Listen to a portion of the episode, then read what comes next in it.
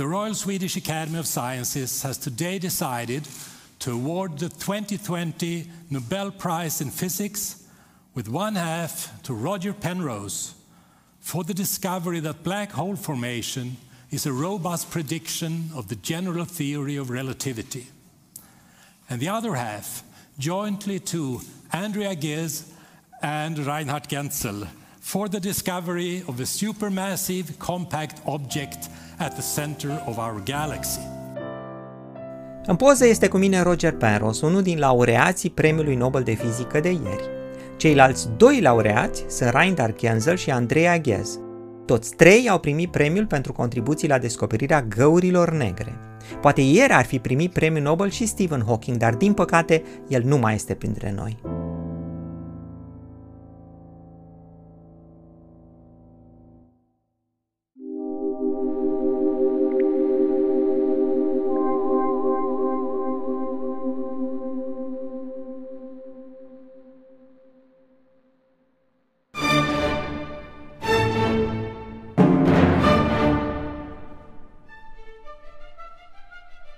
Găurile negre sunt fascinația acestei generații. Ele sunt acele locuri întunecate din care nimic nu mai scapă, nici măcar lumina. Existența găurilor negre a fost speculată încă din anul 1785 de englezul John Mitchell. Orice stea, spunea el, dacă e suficient de compactă, va avea o gravitație pe suprafață așa de puternică încât nici lumina nu o va mai învinge.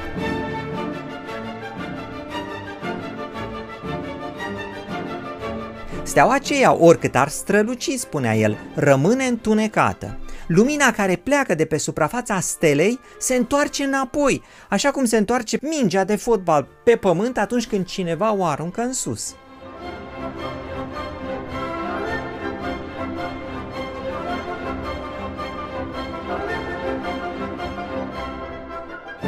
Ipoteza aceasta devine realitate după ce Einstein descoperă teoria relativității. Aceasta spune cum o stea curbează spațiul în jurul ei.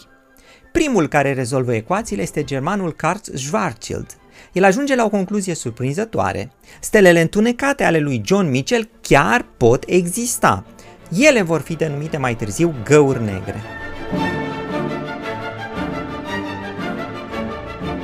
De atunci știm că găurile negre sunt uriașe goluri de vid și spațiu care au o margine și un centru mai mic decât o gămălie de ac în care este înghesuită toată materia stelei, singularitatea. Din păcate, Carl Schwarzenegger moare în primul război mondial, iar Einstein este foarte sceptic despre existența găurilor negre în univers. Dar, spune Einstein, găurile negre sunt o soluție a ecuațiilor mele, dar ele nu au cum să se formeze în natură, ele sunt o imposibilitate practică. Și din cauza acestei atitudini, interesul pentru găuri negre devine aproape nul în următoarele decenii. Ajutorul vine oarecum surprinzător dintr-un colț neașteptat, bombele atomice.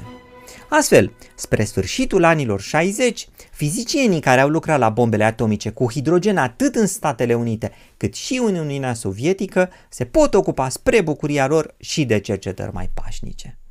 Fizicienii aceștia înțeleg foarte bine procesele atomice din nucleele stelelor, pentru că ei le-au folosit la construcția bombelor atomice.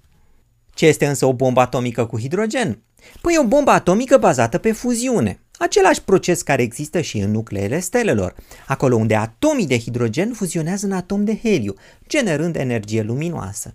Printre acești fizicieni se găsesc Lev Landau în Uniunea Sovietică și Robert Oppenheimer în Statele Unite, coordonatorul proiectului Manhattan al primei bombe atomice de la Hiroshima.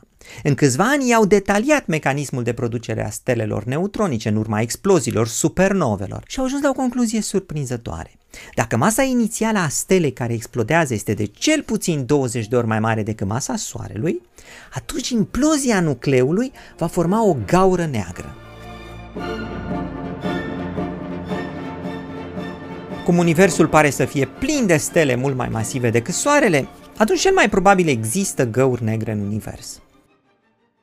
Aici intervine laureatul Nobel de astăzi, Roger Penrose, care aduce o contribuție teoretică crucială.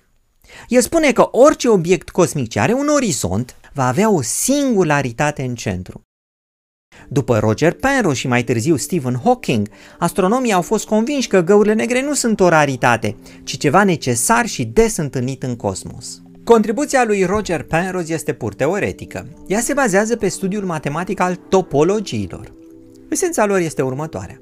Din punct de vedere topologic, cana aceasta de ceai este identică cu un covrig, pentru că ambele au o singură gaură. Bun, dacă nu l-ați citit încă pe Roger Penrose, vă rog să o faceți. Penrose a adus contribuții și în alte domenii, nu numai în teoria relativității. Eu l-am urmărit pe Roger Penrose la două conferințe. În prima, undeva în Anglia, povestea fascinat cum vrea să pună două bucăți mici de diamant în superpoziție cuantică.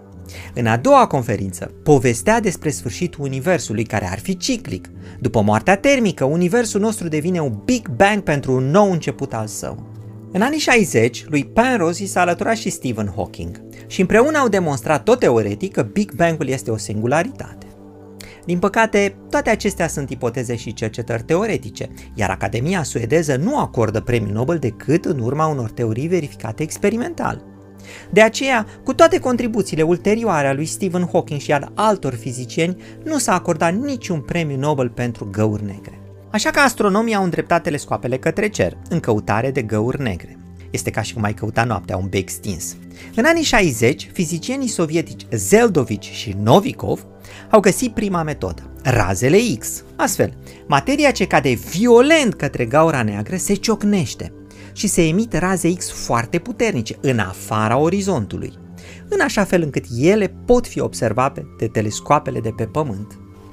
Uitându-se către centrul galaxiilor, astronomii au început să bănuiască faptul că acolo ar putea fi găuri negre, pentru că aceste centre emit foarte multe raze X, așa cum este centrul galaxiei noastre Sagittarius A.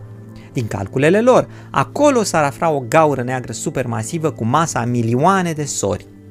În anii 90, telescoapele astronomilor au evoluat foarte mult. Aceștia sunt anii când ceilalți doi laureați ai premiului Nobel, Reinhard Genzel și Andrea Ghez, au făcut o descoperire crucială. Astfel, i-au folosit un telescop modern ce avea o oglindă cu un diametru de 10 metri și optică adaptivă pentru a măsura mișcarea stelelor aproape de centrul galaxiei noastre. În anul 1995 i-au descoperit o stea pe numele ei S02, ce se apropie foarte mult de centrul galaxiei și când ajunge acolo este accelerată foarte rapid. Acolo se află un obiect cosmic compact, cu o masă de milioane de sori. Trebuie să fie o gaură neagră supermasivă, au concluzionat ei. Formează acea colecție de milioane de stele îngrămădite, într-adevăr o gaură neagră. În anul 2014, atunci când am scris fizica povestită, am fost pus în fața aceleiași dileme. La vremea respectivă, astronomii aveau multe indicii că există găuri negre, dar nici o măsurătoare directă. Ca să conving cititorii români, eu am detaliat centrul galaxiei M87, așa cum se vede în această poză din carte. Apoi am reprodus calculele făcute de astronomi și am arătat că acolo ar trebui să se afle o altă gaură neagră supermasivă. În anul 2019, adică anul trecut, astronomii au făcut publică prima fotografie a unei găuri negre. Și nu mică mi-a fost mirarea să descoper că aceasta este tocmai cea discutată de mine în fizica povestită. Vedem două lucruri. Partea luminoasă este plasma din discul de acreție. La mijloc este gaura neagră însăși, o pată întunecată. Existența găurilor negre a devenit o certitudine. În sfârșit, acum Academia Regală Suedeză poate da premiul Nobel și pentru găuri negre. Dar cei care au fotografiat gaura neagră nu primește și ei premiul Nobel? Cel mai probabil da, dar în anii ce vin.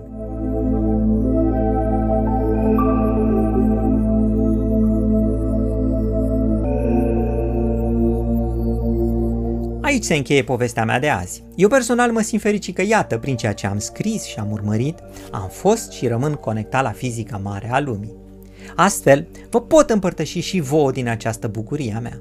Dacă v-a plăcut, nu uitați să vă abonați la canal. Atunci când vom atinge 100.000 de, de abonați, vom sărbători cu câte un metru pentru fiecare abonat. Mulțumesc și celor care ne susțin financiar pe Patreon. Contribuția voastră face acest canal posibil. Mulțumesc și la revedere!